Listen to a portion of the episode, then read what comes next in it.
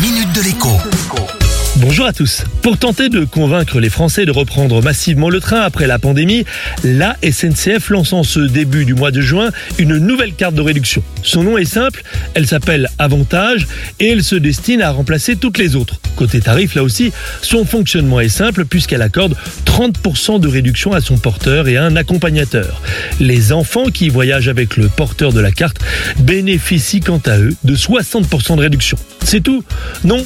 Et c'est là que ça se complique. Pour rendre cette carte plus attractive, la carte promet aussi de plafonner les prix des billets, même sur les trains surtaxés et bondés les jours de grand départ. Les plafonds garantis sont de 39, 59 et 79 euros en fonction de la durée du trajet. Vendue 49 euros pour un an, cette carte est remboursée au bout de deux ou trois voyages grâce aux économies qu'elle permet de réaliser.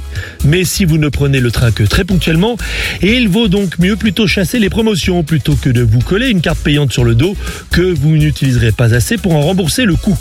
Sachez que si vous aviez déjà une carte de réduction, vous passez automatiquement aux conditions tarifaires de la carte Avantage sans rien faire. Enfin, si vous avez une carte de réduction famille nombreuse, j'ai une mauvaise nouvelle.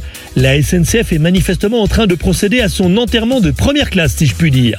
De nombreuses simulations de trajets révèlent en effet que les tarifs proposés aux détenteurs d'une carte famille nombreuse sont souvent plus élevés que les tarifs promotionnels, sans carte de réduction. J'ai interrogé la SNCF à ce sujet. Je vous en dirai plus dans la prochaine Minute Éco. Bon week-end et à lundi. La minute de l'écho avec Jean-Baptiste Giraud sur radioscoop.com et application mobile Radioscoop.